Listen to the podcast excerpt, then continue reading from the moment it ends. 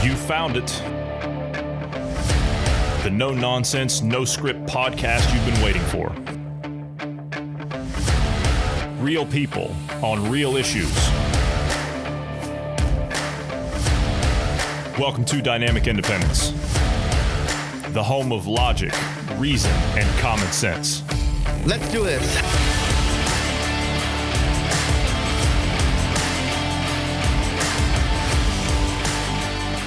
Thanks everybody for joining us today. I'm Johnny Anderson. I'm sitting down today with Bruce Adams and GP. Good afternoon, Bruce. How are you today?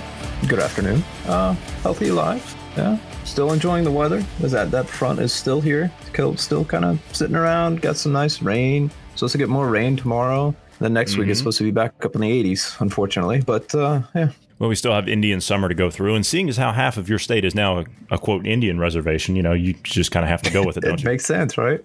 Yeah. Yeah.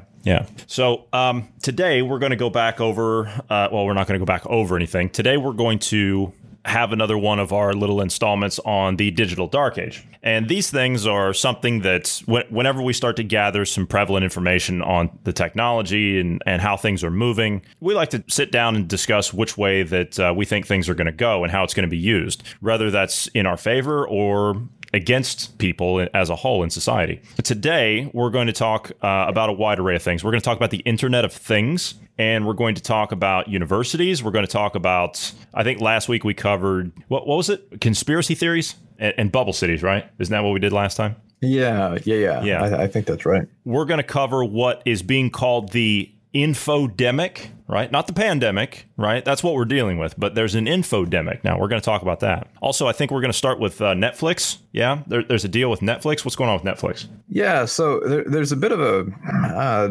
upheaval, uproar. I don't know what you want to call it, uh, where they're basically saying cancel Netflix, and it's all based around a movie they put out. Um, I think it's an exclusive Netflix exclusive, but it's called Cuties.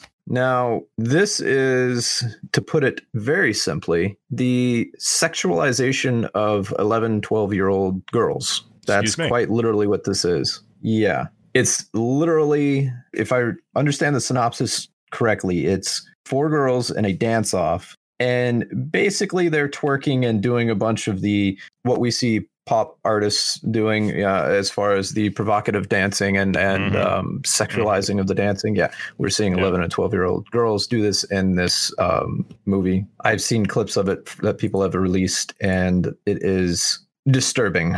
Um, I, don't- I, I don't know how else to say it. And and and the thing is, the not only is it disturbing what the the girls are doing, but it's kind of like you you, you can see the audience in the background, and you see some like clapping and cheering them on, and uh, I, I don't know. It's it's being accused of softcore child pornography, and honestly, the clips that I've seen of it so far is pretty disgusting, and and that is an accurate way of of saying that. And uh, this is this is where we're at, right? This is what we, we've talked about it. Yeah, we've been talking about Netflix since we started this podcast, and I mean, I think we talked about it even on one of our first uh, views and reviews, didn't we? And uh, about how Yeah. just it's just crap on there. And this, this, this doesn't surprise me. This does not surprise me because it follows along with the agenda that's being promoted in society. Everything's done in like the um, the area of pop culture and all that stuff. And as you said, they're kind of mimicking what a lot of these. Um, entertainers and uh, singers and and whatever these stars do. Okay, well, that's just taking that attitude and moving it over to a group of preteens and not teens. That's bad enough. Preteens, and so. It doesn't surprise me that they've come out and they've done this, uh, and they've got a lot of people upset about it, and a lot of people are canceling their membership. I, I've been I've been threatening to cancel my membership for a long time now because it's just junk on there, and the agendas that they promote and the types of uh, the type of content that's on there i just do not like it anymore. And like i've said before there's only like i think uh, maybe three or four things i actually watch on there. I don't watch anything else. I do not watch anything else. I cannot watch any of that garbage. I just can't do it and more than that, I mean, this right here, this is bad enough. Th- this uh, film or whatever it is they put out, which if that's going to make a lot of people mad, then they'll pull it. I would imagine. I would imagine that they would pull it. But if they do not, then it would just fall right along the uh, the lines of uh, a lot of the other stuff they're putting out. I, I saw another series they were putting out. I can't remember the name of it. I should have bookmarked it when I saw it on there. but do, do do you have Netflix, Bruce? No. No. Okay. But you, you get the idea where you turn it on and as you're flipping through, you get like a preview up in the corner of what it is. Okay. So it's Yeah.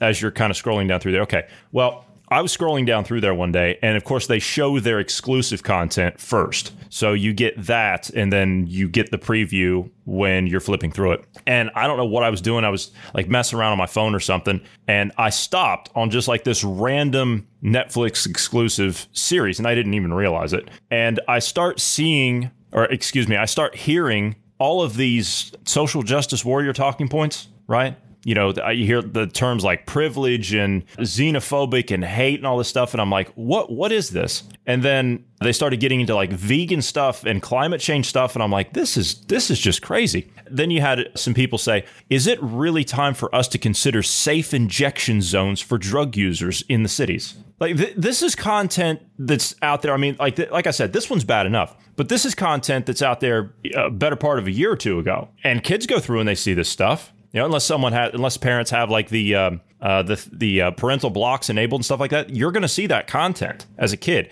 How is that not damaging? How is that not damaging? And then this, on top of that, how is this not damaging to uh, to younger viewers? It's bad enough that as adults we have to uh, stomach this nonsense if you have a subscription. That's bad enough. But what if a child is exposed to that? It's the same danger I've argued with cell phones you know, mobile phones with uh, access to all the free porn that's out there. It's the same thing. If a kid has a smartphone, which kid doesn't have a smartphone these days, right? Or an iPod or, or an iPod Touch or an iPad or something like that? Which kid doesn't have that? What's to stop them from going out and being exposed to this content? Wow. Wow. Okay. I didn't read this far into it. Ooh. Okay. So, um, the cuties, going back back to that Uh-huh. specifically. Uh huh. Yeah, I'm sorry, I didn't I- mean to drift am- there. It's just there's so much No, you- that, that goes into all Yeah. this stuff about it's it's about exposure at the end of it, isn't it? It's about the kids being exposed to this crap. And like I said, it's bad enough that we as adults have to put up with this garbage. But if we as responsible adults and especially people that have subscriptions to these services, if we don't push back on this, if we don't quote vote with our dollars,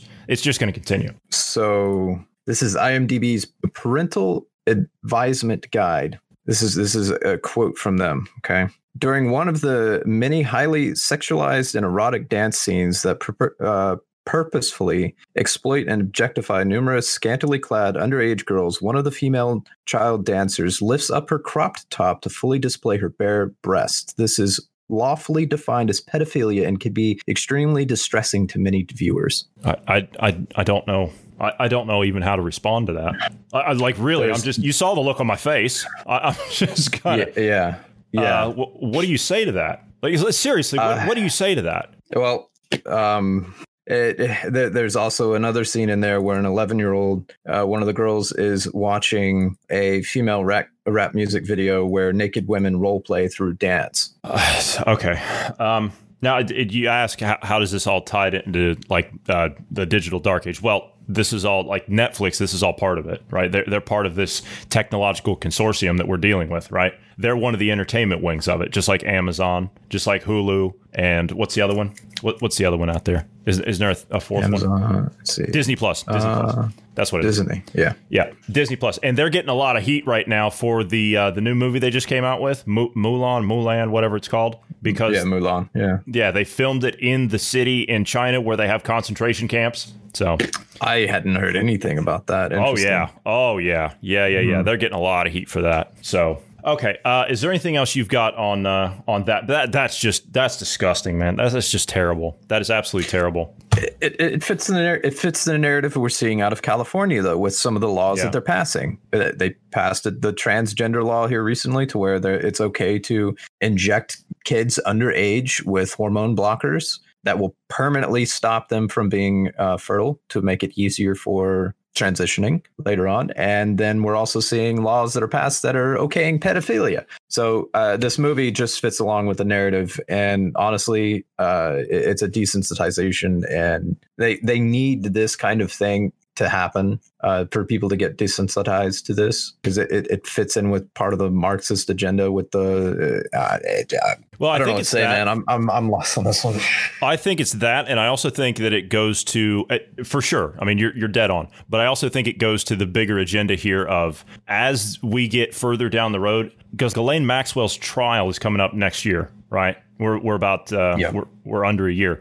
And what do you think if she gets on the stand and she starts singing like a canary? What do you think she's going to say? Right? What do you think she's going to say? And so they have to they have to desensitize the public, as you said. Not only does it fit the Marxist agenda, but you know the, the whole idea of like free love and all that crap. You know, like the uh, the mayor of Seattle said, yeah, it's going to be the summer of love. Yeah, that that kind of garbage. But they have to desensitize the public to it because they know that this is coming. This is coming out. This is going to come out about uh, the elite, about sports stars, about entertainers, about uh, people in pop culture. You're already seeing what's going on at Buckingham Palace in England. You've got people out there screaming at the gates of Buckingham Palace, calling the royals pedophiles. Yeah. So, I mean, it's coming. It's coming. They know that this is all going to come out, so they have to rush to get all this in, and they have to, as you said, with the um, the recent passing of the bill in California, right? They have to desensitize people to it.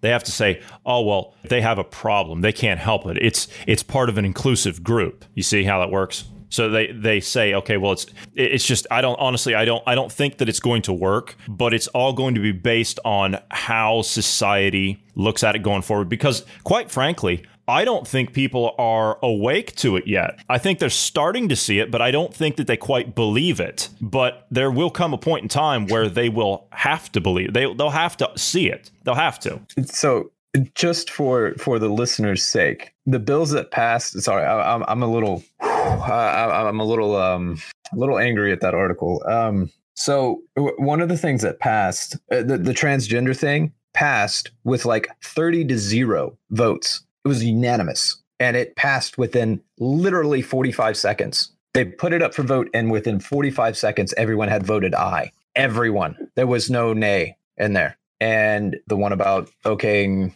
pedophilia, basically, that one's sitting on the governor's desk currently. They're probably waiting for the next, um, you know, I don't know. Maybe maybe they'll sign it this Friday, and there'll be some something that happens, and they'll kind of sweep it under the rug so it just skims by.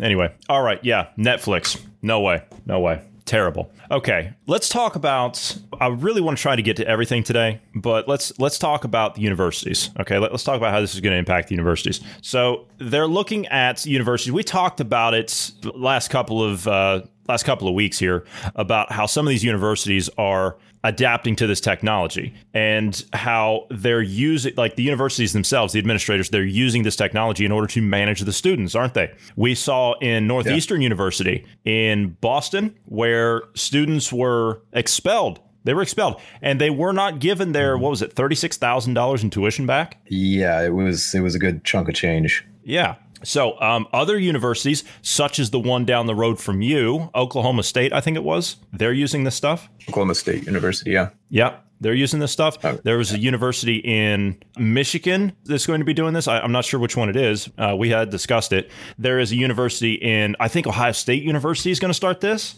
I think. But they're talking here about how COVID 19 will impact universities. Well, of course, everything's going to be moving to virtual and, and online stuff. I mean, that much is apparent. That's happening with public schools. That's that's happening. Why would you put people on? Uh, why would you put students back on a campus if it's that big of a deal? I mean, you're going to have college students. I mean, seriously, you're going to have you're going to put people in colleges, like on university campuses, but yet you're going to tell everyone else to stay home and and learn from uh, le- learn from virtual meetings. Why wouldn't you just do that with universities too?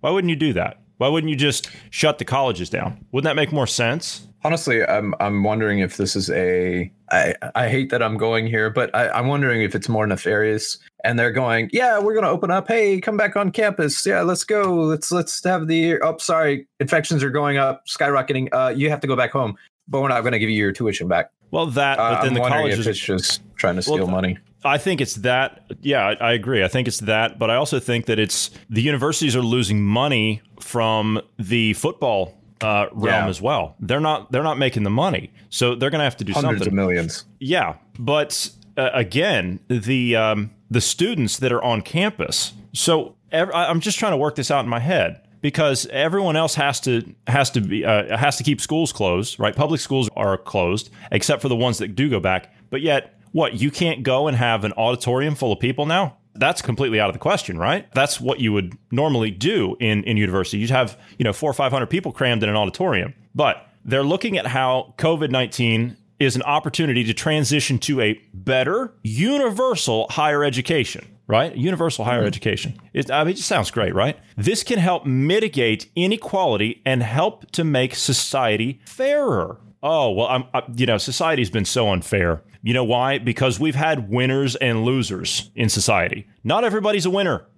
no, I hate to I hate to be the bearer of bad news here, but not everybody's a winner. This is what participation trophies have brought into the world. This right here, this kind of attitude about how we need to make society fairer. Well, you see how they're making society fairer. They're getting rid of merit. How is that making society fair? Merit is fair. That's fair. That is you doing your best, working as hard as you can, earning your way in the arena of competition. That's how society's fair. And you know what? If you don't make it, then you fail and you learn from that failure. And so, what do you do? You go back, you reassess, self assessment. You don't blame society, you don't blame the system, you blame yourself for not doing a good enough job. You reassess, you go back, and you try again. That's what it's all about because you're going to be a better person for that. You're going to work harder. You're going to be more determined. You're going to be more committed. But instead, I, I see all this crap started with George Bush, no child left behind. You remember that nonsense? Yeah, I do. Yeah. So they're asking the question Will COVID 19 finally trigger a long overdue technological disruption of higher education? Uh, throughout the world, sudden mid semester lockdowns aimed at combating the pandemic forced universities to switch to distance learning almost overnight. But while this rapid transition has been tough for, the, for faculty and students alike, some good might yet come of it. Hmm.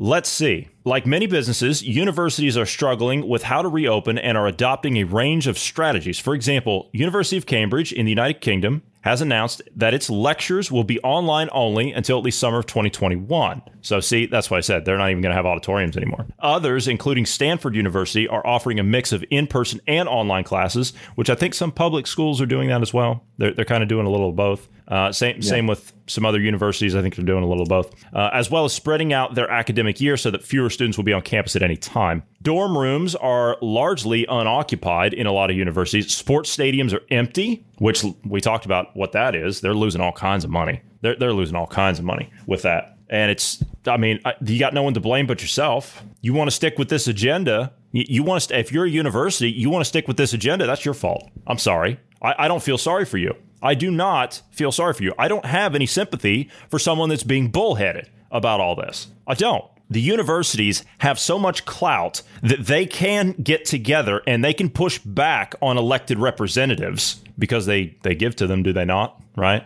They host them. So they can push back on that and they can be a force for good to get society moving again. But see, they're not doing that. They're not doing that. They've now realized that they have a newfound power, a newfound sense of authority. So they're going to, you, you think they're going to give that up? You think they're going to let that go? Yeah, all this technology at, the, at their fingertips. You think they're going to let all that go? It's not going to happen. It's not going to happen. And the tech companies, Facebook, Google, Twitter, uh, the rest of them, they're happy to get on board with that. They're happy to allow the, the universities to use their software, their products as tools of control. They're happy to allow that. They're happy to help administer that. So there's not going to be any pushback there. Students push back against paying full tuition fees. I wouldn't pay any tuition fees. If that's how it's going to be, which I wouldn't have paid for the, the, the nonsense education anyway that you, or so called, excuse me, L- let me rephrase that. I wouldn't pay for the indoctrination you get at a university anyway. I wouldn't do it. For many colleges and universities, the drop in revenue from foreign students, especially Chinese, didn't we talk about that yesterday? Didn't you bring that up? Yeah,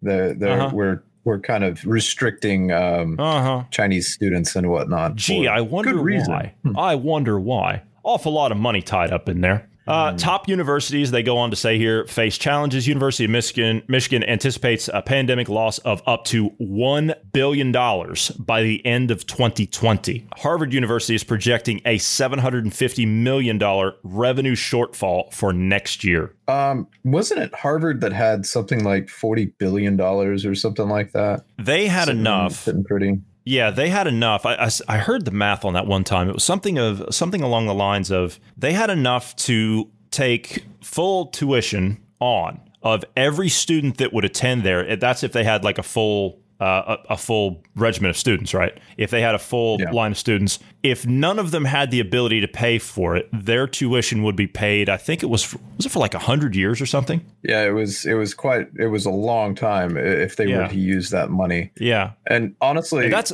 that's how much they have in like surplus capital, just them. Yeah, yeah. So them being, you know, shortfall of, you know, however much, uh, they can absorb it. They can take it. Honestly, when you have that much money, why are you getting federal funds? And why are you charging so much for uh, tuition? That is a lot of money. So, after looking at those revenue losses, the, the question is Will the COVID 19 shock ultimately help to bring out better education for more people at a lower cost? Right? Because students are pushing back on it. They don't want to pay the full tuition fees. The stadiums are empty, so they're not making any money off the sports revenue. And more than that, the people that travel, right? Other schools come, other schools show up, they're, they're not making that money. So they say that the answer will depend partly on whether universities push technology aside as the pandemic fades, or instead look for the best ways to harness it. Now, see, there's the key right there, Bruce, to harness it. This is not an easy challenge, given the importance of interactions amongst professors, graduate students, undergraduates, both inside and outside of classes.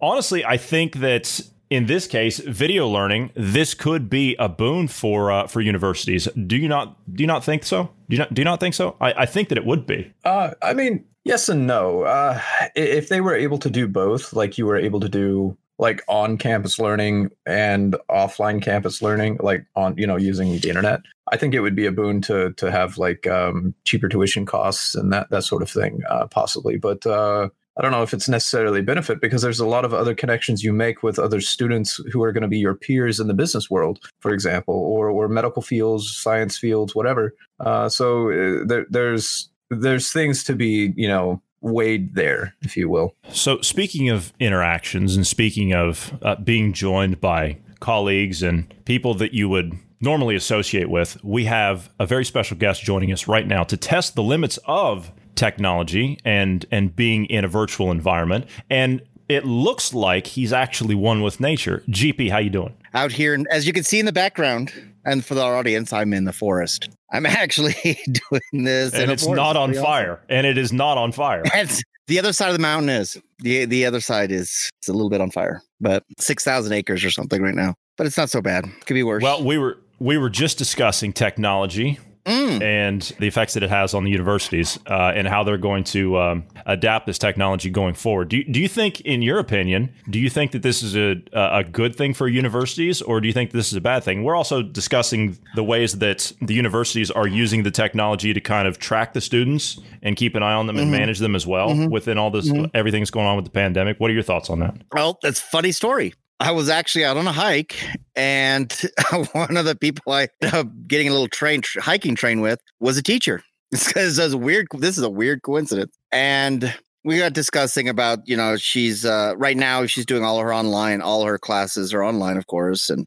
and she's she's really enjoying it, and she really wants to go that route. And then she's finding is some students respond better to the online environment than in a classroom. They're easily okay. in a classroom. A lot of times they're easily distracted by other members. I got class. Okay. Members. Go ahead. Okay. No, I was I was going to say why, so, why was she of that opinion? Why why did she say that? But you answered it. Yes.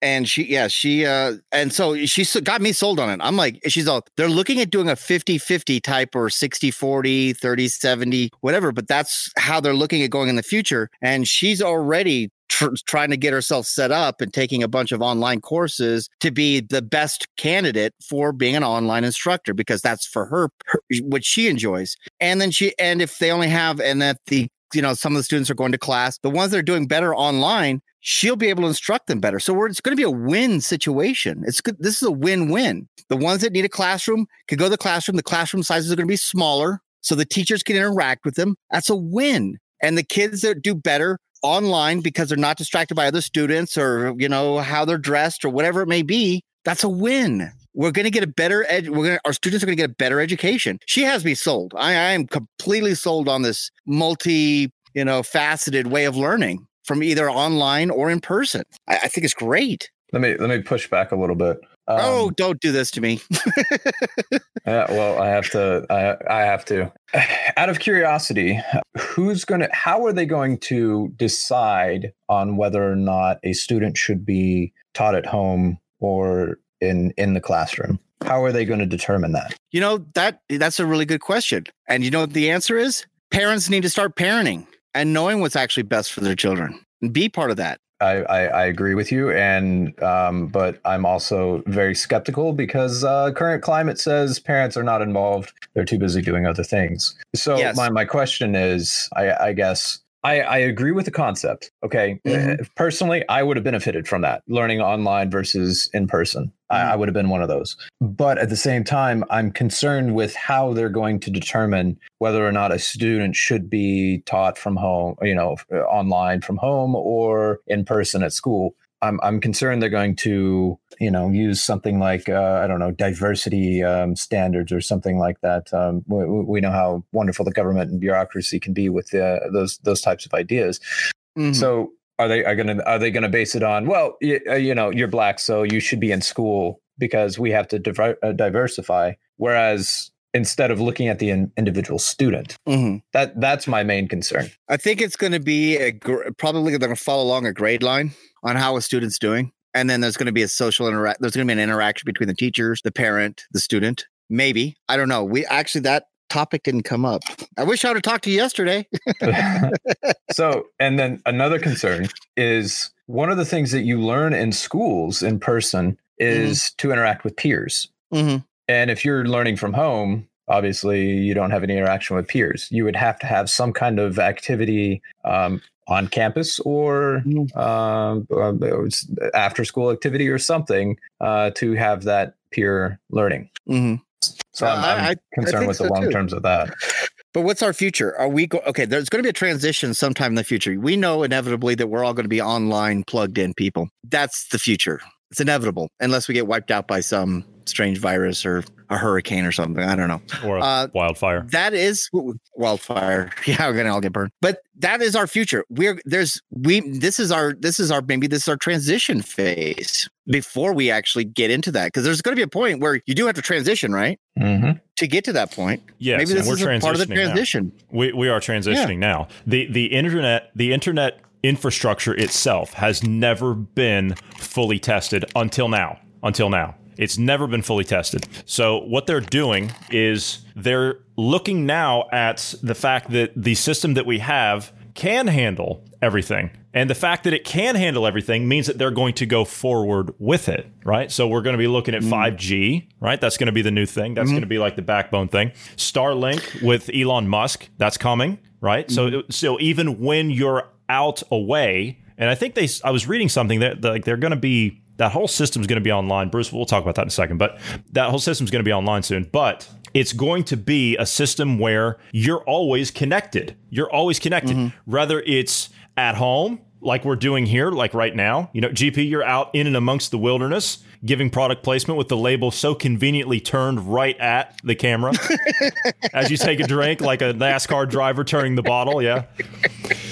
So Yeah. there's that and then of course you know i'm on the other side of the planet from you you know by mm-hmm. by Yes. by order of magnitude and here we are having a face-to-face conversation right so this is Yes. it this is the transition. This is the test. To do this in real time 10 years ago would have been a stretch. That would have been a stretch. You could have done it but it would have been a stretch. You wouldn't have had the latency. You wouldn't have had the quality. You wouldn't have had the reliability. But now we do. Mm-hmm. Now we do. And they're just going to mm-hmm. make it better. They're going to make it better. I'm a firm believer in the technology we have. I'm not a technophobe I- I'm not a technophobe. If somebody listens to these podcasts that we do about these uh, these digital dark ages, you would think that we're all technophobes and we're all against this technology. We're not. We're actually for it. But it has to be used responsibly. It has to be done the right way. And we have to be willing to use it to advance society forward for the betterment of society, not to use it against people, not to use it against people, not to use it as an attitude of control towards mm-hmm. people and civilization, but to advance us. We work together mm-hmm. with technology. This is what guys, and I, and I, I hate bringing him up all the time like this, but this is what guys like Elon Musk are doing. He believes in using technology to advance we, the people, right? To, to advance us as a civilization. The elites that want to fundamentally alter our society and control the fourth industrial revolution, they want to use that technology to suppress civilization rather than allow a human coexistence. They want that technology to push everyone else down. They want to be able to lord over that system and to use it as an attitude of control towards everybody. See, that's the part that I'm against. That part right there. Other than that, the points you brought up, GP, that is that's our future. I, th- I believe that's our future, mm-hmm. and that's a future worth fighting for. I'm going to push back on the uh, the uh, the bit about uh, control and you know bettering society and whatnot. Yeah, go ahead. Who who decides who decides what what the betterment of society is? Because uh, the elites are saying, "Hey, if we were to regulate and control things and and engineer society to advance in certain directions, then that is better for society." I mean, eh, the, the, it's a very general term in that sense because it means different things to different people. Um, someone like Bill Gates, uh, he believes that uh, the, the there should be what 400, 500,000 people on the earth. We should uh, uh, control populations. We should control the. If you look at the World Economic, if you look at the World Economic Forum and the UN, they're both talking about controlling what nations get as far as technology and whatnot. So, I mean, it, it really depends on who you're asking on what you mean there but he's looking at resources and starving people to be able to control you know the uh the livelihood of these uh, of a certain amount of people and that's where bill gates is coming from. Nobody would be hungry at that level correct? Mm, depends Bored? It depends on how probably. It, well, it depends on how you're looking at it. I mean, if you've got, I mean, you know, Gates is out there doing the stuff that he does, uh, but at the same time, as you said it, Bruce, he's a zero population guy. Uh, that's a problem. You know that that's a problem. So there's definitely, like I said, there, there's good things to it. There's bad things to it, uh, and it all depends on who's in control of it. That's what it comes down to. When you have, do, go go ahead. I was going to say, do you think we're overpopulated now as a planet? I, I don't. I mean, if you could uh, control uh, today, if you could control today and say, okay, we're only going to grow as much as we lose today. So we can go ahead and fix the world problem of starvation. Children are dying every day, not being able to eat, not being able to have access to medicine every day. Hmm. And why we, do they not have food? Population issues because no, there's it's the they're it's migrate well because they can't migrate. It's mismanagement. It's mismanagement. It's government. If, if, the if the United States, if the if we've talked about mm-hmm. this before, if the United States and Brazil, just those two countries, mm-hmm. just those two, if those two countries by themselves were able to produce at capacity and it was managed correctly, we could feed the entire world with just those two countries at a surplus at a surplus, but it's mismanagement. It's all mismanagement. So it, it's always every time, and, I'm just using that from historical context. I, am just saying that from historical references. Right, but that every if we keep growing have, population, it's more mismanagement. Yes, but we need to fix I, it now. I agree. I agree. But here's here's the thing, though. Historically speaking, as well, when you have societies societies go through a process of building themselves. When they are allowed to build, when they're allowed to mm. go through their uh, industrial revolutions per se, because that's what's worked mm. us up to this point.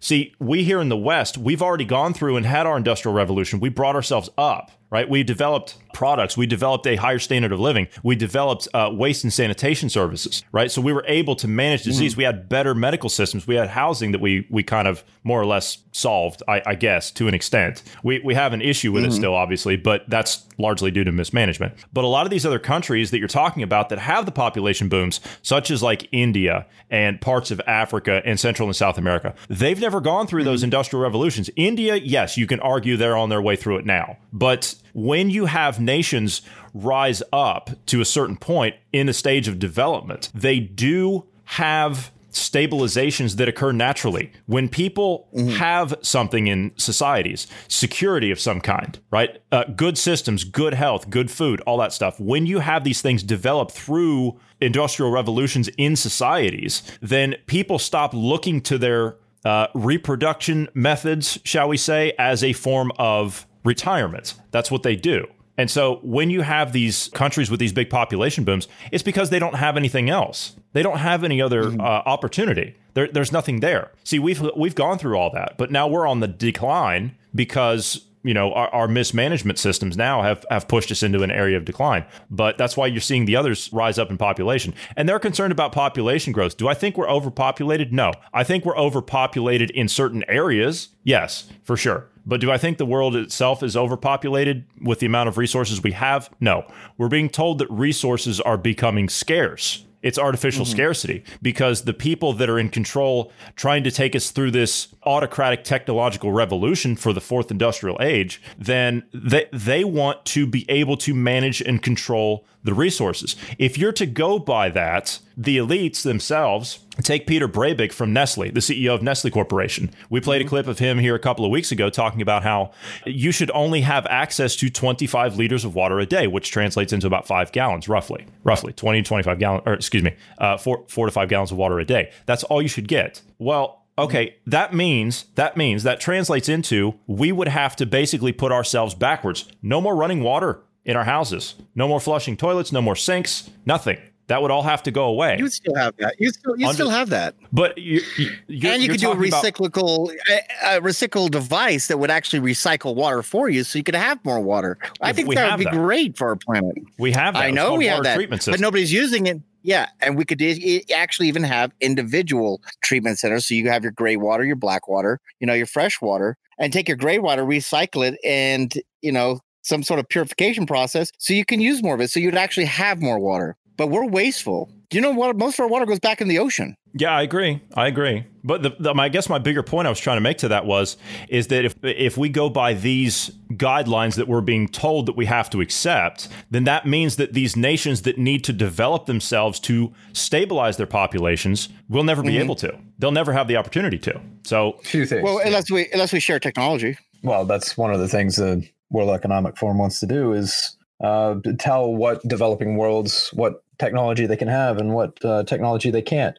Um, Nuclear missiles, I don't think anybody should have. Well, I agree, but um, I, I would also rather not regulate. I, I, I, don't, I, you know, again, I don't like government government regulations. Uh, I don't like a, a, a big world government saying what I can and can't have. Um, so you yeah, want a nuclear missile? Got it. Sure, sure. yeah. Uh, yeah, you know. Do I need a background check for this bazooka? well, I mean, technically you shouldn't as an American. No, of but, course yeah, not. Anyway, why would you need that? You're in a 7-Eleven. Here you go. Just take two, for example. It's buy one get one free today. Exactly. Yeah. With every big gulp, a bazooka.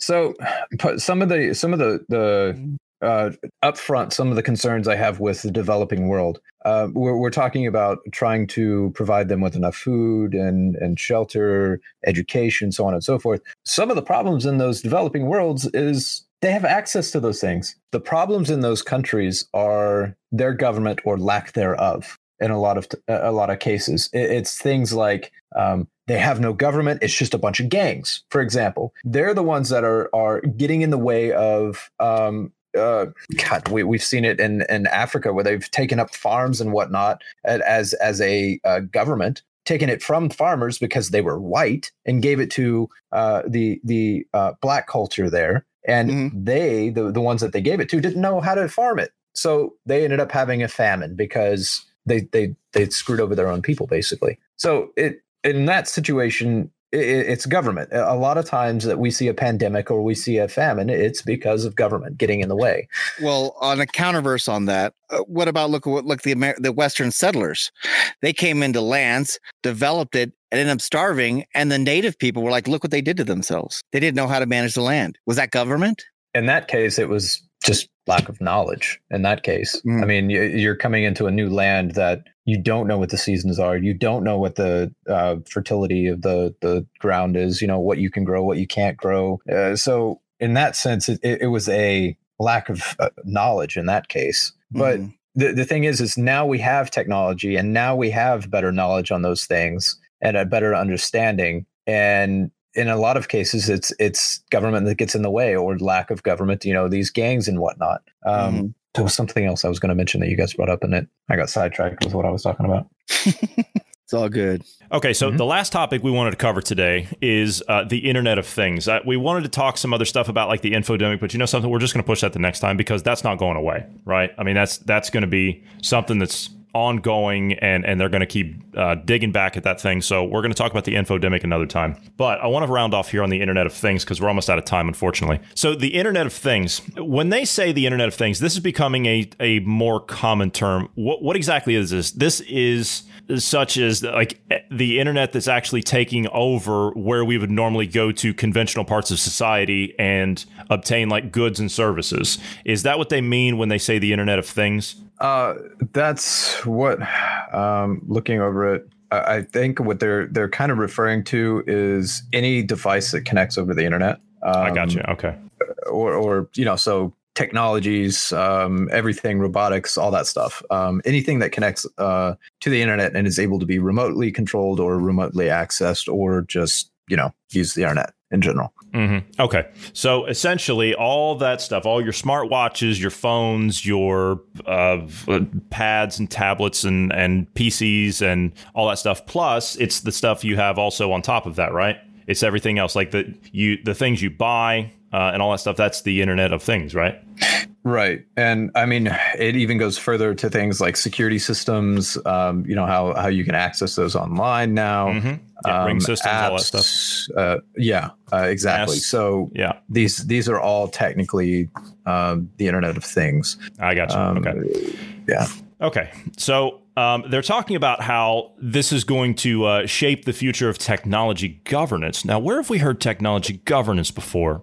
It's almost. Um, it's almost as if they're referring to, and I, I'm just kind of looking at this. They're they're talking about uh, data-driven governance, right? Can't you can't you kind of uh, loop all that into one? Which we know what data-driven governance is, don't we? It's social. It's related closely to the term that the WEF uses, the uh, World Economic Forum. They use the term social capital. So could we lump in technology governance, data-driven governance, and social capital all into one? Can, can we? Do you th- I mean, could we kind of relate all those things together because one doesn't work without the other? They work all together, right? Yeah, those those are all interconnected, and I mean, it, it's part of the whole social credit system. Mm-hmm. Um, I mean, capital, when yeah. when we're yeah, social capital. When you're when you're when you're looking at how everything's interlaced and and together, um, they're they're talking about you know like making rules for a beneficial Internet of Things. Well, what does that mean? Like, what what what do you mean rules? Like,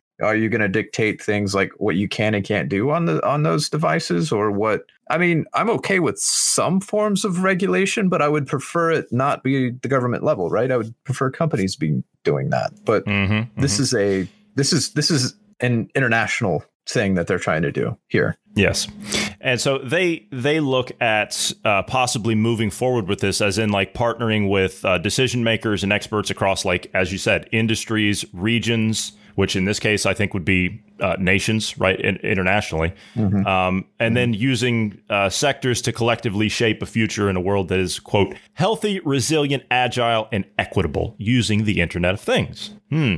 Well, that all sounds good on the surface, doesn't it? They say that they make reference here to instability and disruption appear to be the new normal for industries and governments around the world. Okay, well, why is that? Why is that? That's because we're sitting on mandates of these things and we have tolerant populations that are putting up with it. There's no pushback. If there was pushback, I think you wouldn't have such an overreach like that. You wouldn't have the disruption. Again, they're using that term again in there, aren't they? New normal, right? See how they're, Yeah. they're slowly working that way in there. The Internet of Things holds the power to bring situational awareness to help us better understand, adapt, and thrive in an unpredictable world. Well, why is that world unpredictable? It's unpredictable because that's how life is. It's unpredictable. See, they want to be able to predict how things are going to go by controlling the situations. The situational awareness to them, they don't want to be situationally aware. They want to control every situation. So when they say that it'll help us better understand, adapt, and thrive in an unpredictable world, they're not talking about me. They're not talking about you. They're talking about them, the ones that are in control of it. They want to be able to control the situations to keep them aware and be able to predict how things are going to go. Whether that would be a mass movement of some kind and then they can stop it, or uh, any type of uh, advancement that they don't control as what they would call disruptive technology. So they want to be able to control that. The Internet of Things is the internet connected device that enables an employee to work from home, right? Which is what you said. Mm-hmm. The remote controlled robot manufacturing car parts. Yeah. So it would be anything with, having to do with robotics. The traffic light sensor that's optimizing the ambulance route, which we see those now. They've been popping up over the last decade or so. Um, also, this will the, these increased technologies they will keep us healthy, safe, and connected. Well, what about those that don't want to be kept uh, safe? What about those of us that want to take our chances? What about those of us that don't want to be connected all of the time? What about that? What about those of us that want to get out of that system and unhook for a little bit, disconnect, be one with nature, like our uh, like our, our, our fellow co-host here, GP, is doing, out in the middle of uh, uh, the wilderness? although he's still connected to be fair. So I guess that's really not a not a fair judgment to make. But it can accelerate. Now this part's true. It can accelerate social mobility, minimize air pollution. Well, that's easy enough to do if you would just allow the free market to work. I think that that problem might solve itself. We can innovate our way out of that through new innovation. But see, it's innovation that they don't that they don't control. We talked about that a while back on hydrogen cars, for example. Perfect example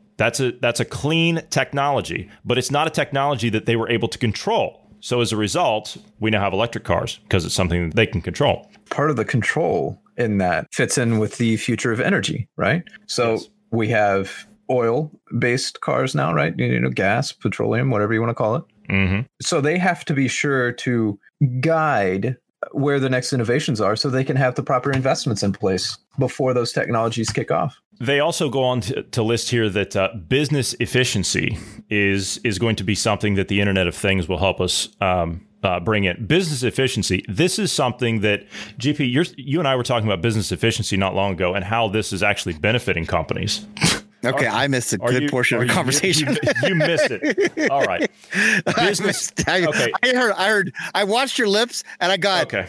GP, and I'm like, oh okay. crap. Okay, I gotta unlock Business, this. Maybe I can, I'm missing okay. something. Business efficiency. Business efficiency. Yes. Companies absolutely got to be efficient. Yeah, but companies have learned through all of this because of the testing of the internet infrastructure itself, through mm-hmm. all of these virtual you know meetings and things like that. Companies have found that they can have their employees telecommute. So they're making more money. Absolutely.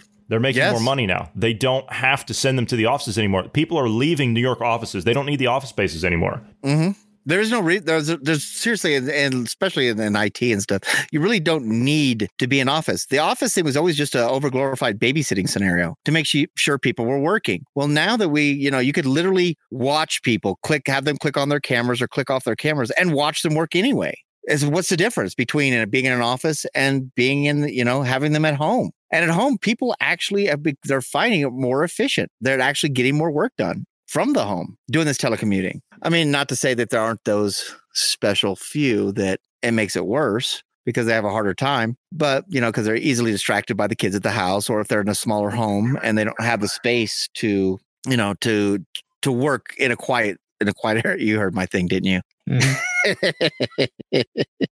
That's this mic. This mic is so wonderful. It's okay. It no. It, it, it adds it adds to the organic. I heard a I heard a bird chirping as it flew over your head just a little while ago. I saw it actually. I heard it chirping, then I saw it fly over your head back there. Yes, this is a very organic show, isn't it? Because we are just going all over the. Okay. Um. Yeah. So it, yeah, we can definitely see that this is helping businesses and not having people in the office because pay. I got okay. I, I have multiple people coming up. Oh shoot! There's fires by our house. Just got alert. Do you need to go? No. I okay. When I talked about community, then I always talk about community because if you need to be know who your neighbors are and get with the neighbors that are the good people because I have amazing neighbors. I mean, I forgot to take in my dough. They thought I was gone, that everyone in my household was gone. And I, because I left with the RV, they actually took my trash cans in and they take newspapers and I do the same for them, but of course, but that's, a, see, community is so important. But uh, no, I do not need to leave.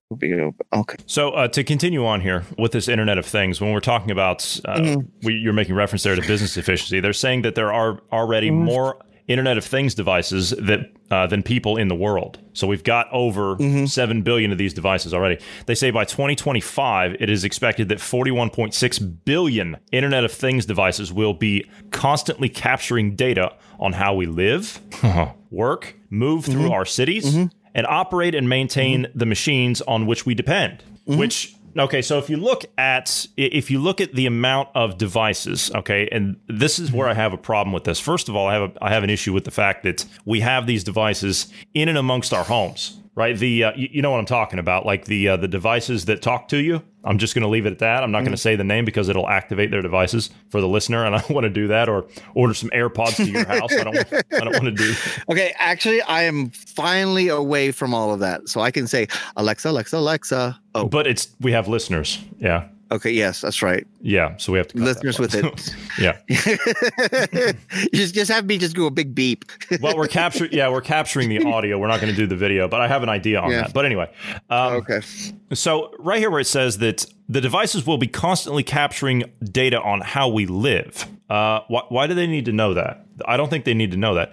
Work, okay, to your point, companies can just turn those on, right? If the company owns the device, Mm-hmm. I'm sorry, but they have the right to turn that on as much as they want. Okay. So if somebody watches, Mm-hmm. And if they an do. employer watches, yeah, and they do. And if an employer watches uh, their employee, fair enough, because at the end of the day, they're paying for that employee. So they want to make sure Mm-hmm. that their money uh, is going to the right investment to pay that employee to do that job. And if they're Mm-hmm. screwing around all day at home and they're not in front of their workstation, then you know, sorry. I mean, it just doesn't work. Most of the time they don't tap they don't tap in though. They don't they really don't tap in unless it's a meeting and then they call it an all hands and then that's when everybody's, you know, is there and on video and stuff. But it, periodically they'll give you a call. They'll just say, "Hey, uh can you turn on your camera?" And then you're like, "Yes.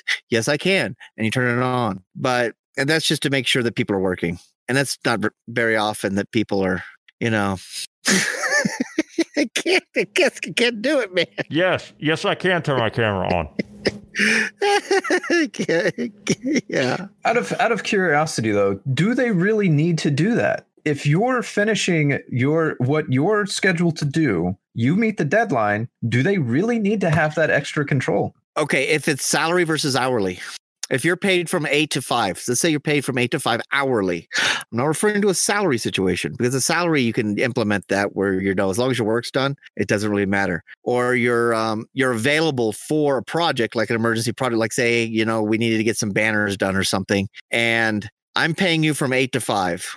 Oh, I need to get this banner done today. I know you're available because you work for me and I know what your schedule is. Hey, I need you there at the thing. And if you're at Disneyland on a ride, it's going to make that kind of situation difficult, correct? That's understandable. And and you know, if you're supposed to be somewhere at at a certain time, Mhm. in in that scenario, sure, I could see wanting to ensure that someone's there. It's just I don't know, even even on an hourly thing, if you're if the person is still fulfilling their work quota, Mhm.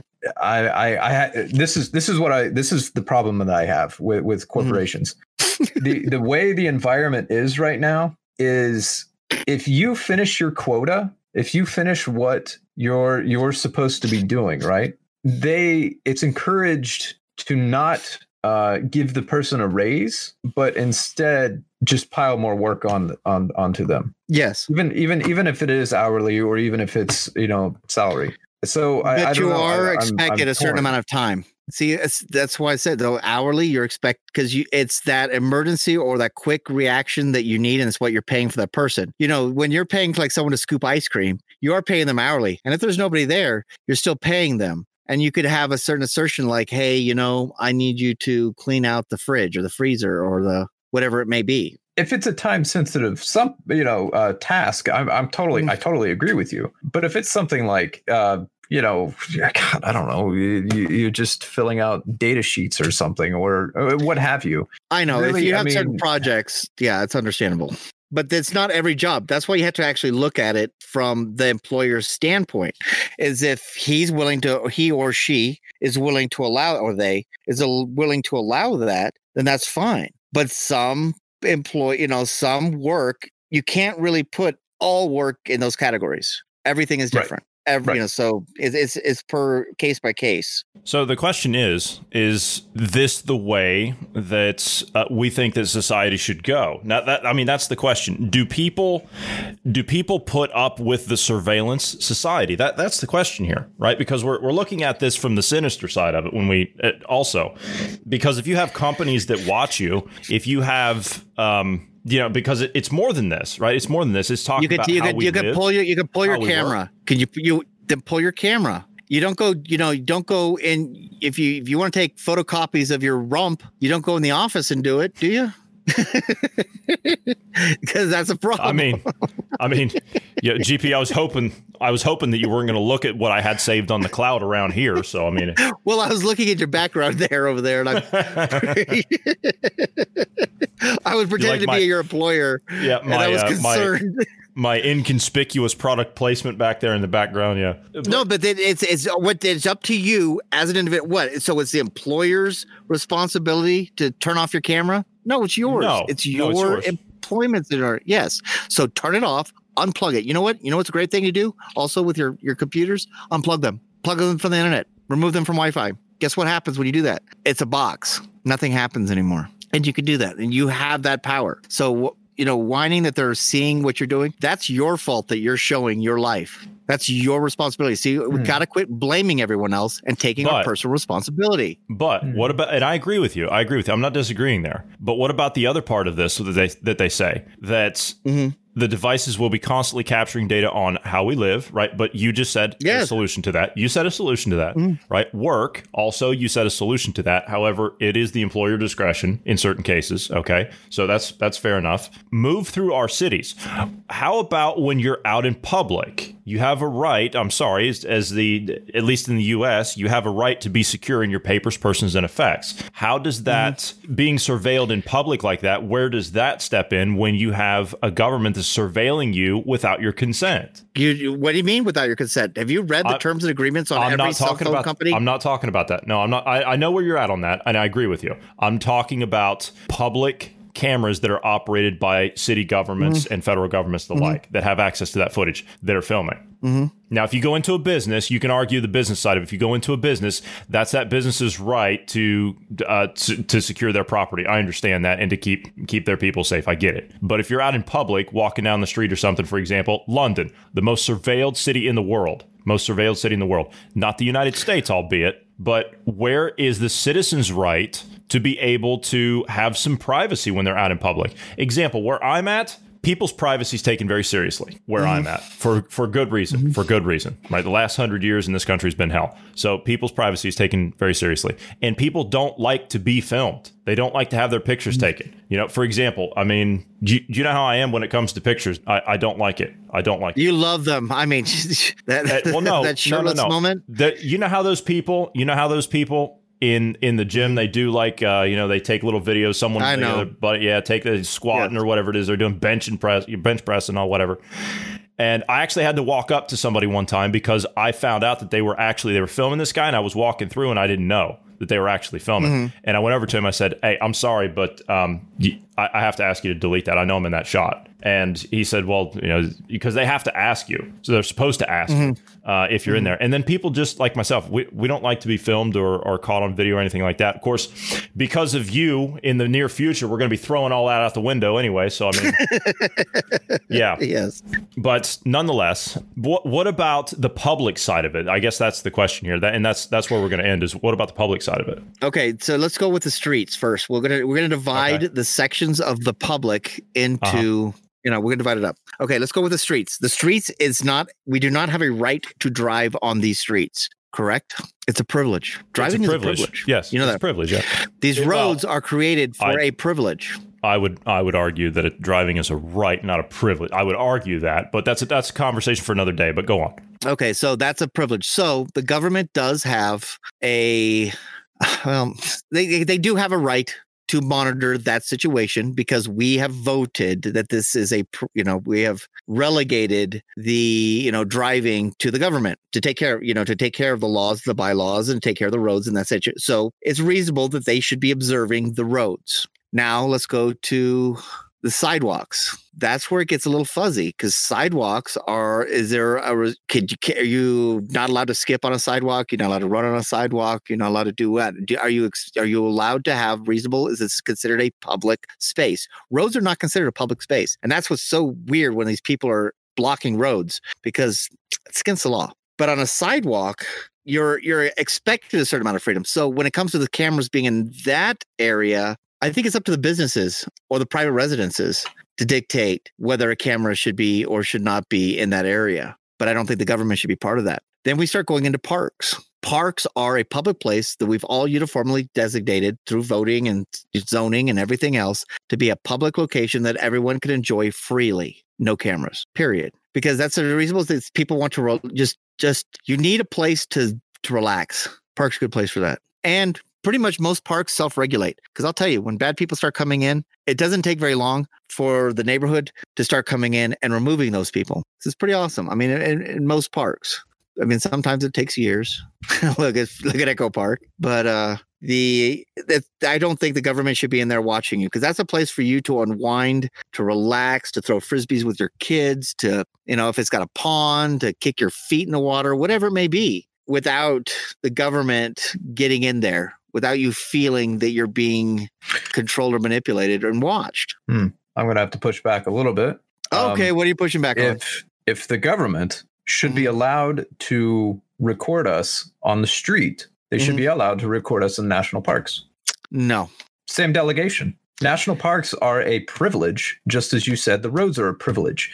If they are allowed to uh, record the the populace on Actually, roads without your uh, the- consent, and they're to to control and relegate the roads just as they are in the national parks, they're not they're not the same regulation it's completely different because i have the right in a national park to go and camp there for two weeks no, you have the privilege to do that. It's not a right. well well no they they can only take it away in case of national emergency national you know like a fire a um uh, natural disaster, earthquake, uh, unsafe road conditions, whatever it may be, that they can actually remove that. But in general, they cannot stop you from going into a national park. But a road, And- you can be. Um, You're not allowed to. You know, these protesters to- that are on the road are completely. You're not allowed to stand in a road, let alone a freeway. There are so many laws against I, standing in I, a freeway. I, I get it because roads are meant for vehicles. I, I get it. But if you're not breaking the law, law enforcement really can't do much as far as getting you off the road unless there's, as you said, an emergency of some kind. So Mhm. it, it's really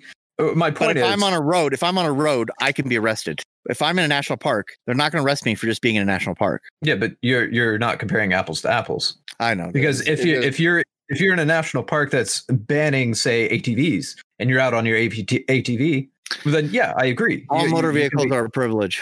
I I get it, but my my point is, you saying that you can't be on a road, you can get arrested for being on a road. I agree. Yes, that's true because you're walking on a road. You're not supposed to be on the road unless you're in a motor vehicle. Whereas in national parks, some of the parks ban motor vehicles. So if you were to go there on a motor vehicle, you'd be arrested. So it that would be an equal comparison because national parks are not necessarily meant for you to go there with a motor vehicle. It's meant for you to camp or enjoy yourself. Yeah. And so But the motor vehicle is not a freedom. It's not a right. Motor vehicles are a right. So you're actually taking something that's not a right to you to a place because I'm both using both Yeah. of those are not rights though. Roads are not a right, nor is national parks. Those are those are privileges that we have given ourselves, or that we have. It's similar to voting. It's not a right. It's Mm. a privilege. It- it's something that can be removed from you.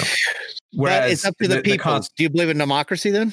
Are you against No. democracy? I'm against democracy. I'm I'm for a a republic. I'm for a system of laws, and and I'm not for this the uh, democracy personally. Democracies end in catastrophe. So to sum up what I'm getting at, we have a constitutional right for our privacy. The government has to have a warrant, and if they don't, if you're on on a public property or, or road or whatever, they have to have a warrant to use any of that information. And Okay, I'm good with don't that. I, I, I'm good with that. You know what? I, I'm really good with that. That they can they're they're monitoring, but none of it can be used unless a warrant's get. But it's how do you determine whether how a warrant is issued? Is it does a crime have to be committed first, or because they're watching the video they find the crime? it has to be a crime has to be committed first. There has to be sustain- Reported evidence. There has to be enough evidence to support that there was a crime that happened and that you were a part of it for them to get the warrant to look at the Mhm. info to, to look at the cameras to do it. Okay, I'm there. I'm I'm with you on that. I'm with you there. I, I I've Because, you know, watch. I'm 'cause- just, you know No, no, I, i'm I'm with it. I know that it's going to all of it's going to get voted in for our safety. You know, all of And it's going to be that. and and everything's going to get in on every time you sign a terms and conditions. You know, that's going to happen. And That you're against accepting. Yeah. Yeah. Oh, what? What are you doing, uh, John? I uh, didn't. I'm not looking. He- he's saying time. We're He's- way he's over telling on time. I've up. been sitting here for a minute. I'm waving my watch around. I'm like, we're over on time.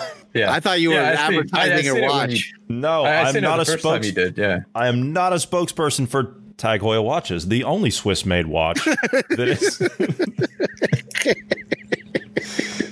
I'm And going to have is- you as a it is- voiceover person, Johnny. It is. You're it gonna is be the loving best it. watch. It is the best watch that I've ever owned, uh, and it's my favorite. I've got a whole bunch of watches. This is uh, this is my by far my favorite. But anyway, uh, and it's the it's the Formula One edition. If you anyone that wanted to know, let's do this. Let's do this. Let's Uh-huh. let's continue on because I like where that conversation was going. Unfortunately, we're out of time today, gentlemen, so we're gonna have to go. But I like where that was going. Let's pick that up. Bruce, you got that idea. Let's um, let's run with that. Let's uh, let's jot some things down.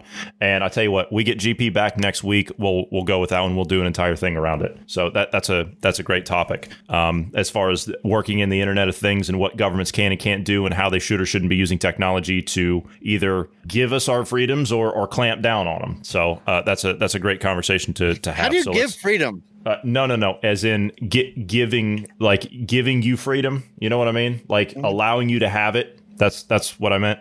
Okay. Or take it away. That's that's what I was going with. It. But anyway, uh, we're gonna have to end. So for those of you who have not, you'd like to, please do give us a follow on the social media platform of Parler. We love getting all of your echoes, your likes, your feedbacks, your comments. You can follow me over there at Jay Anderson3, or you can follow Marty at Marty Foster. If you would like to reach out to us and you do not want to reach out to us on social media, you can do so anytime by dropping us an email at tips at dynamicindependence.com. Also, we would humbly ask you to pass this along to friends and family. We're looking to expand our audience as much as possible, and we need your help as a loyal listener in order to do that.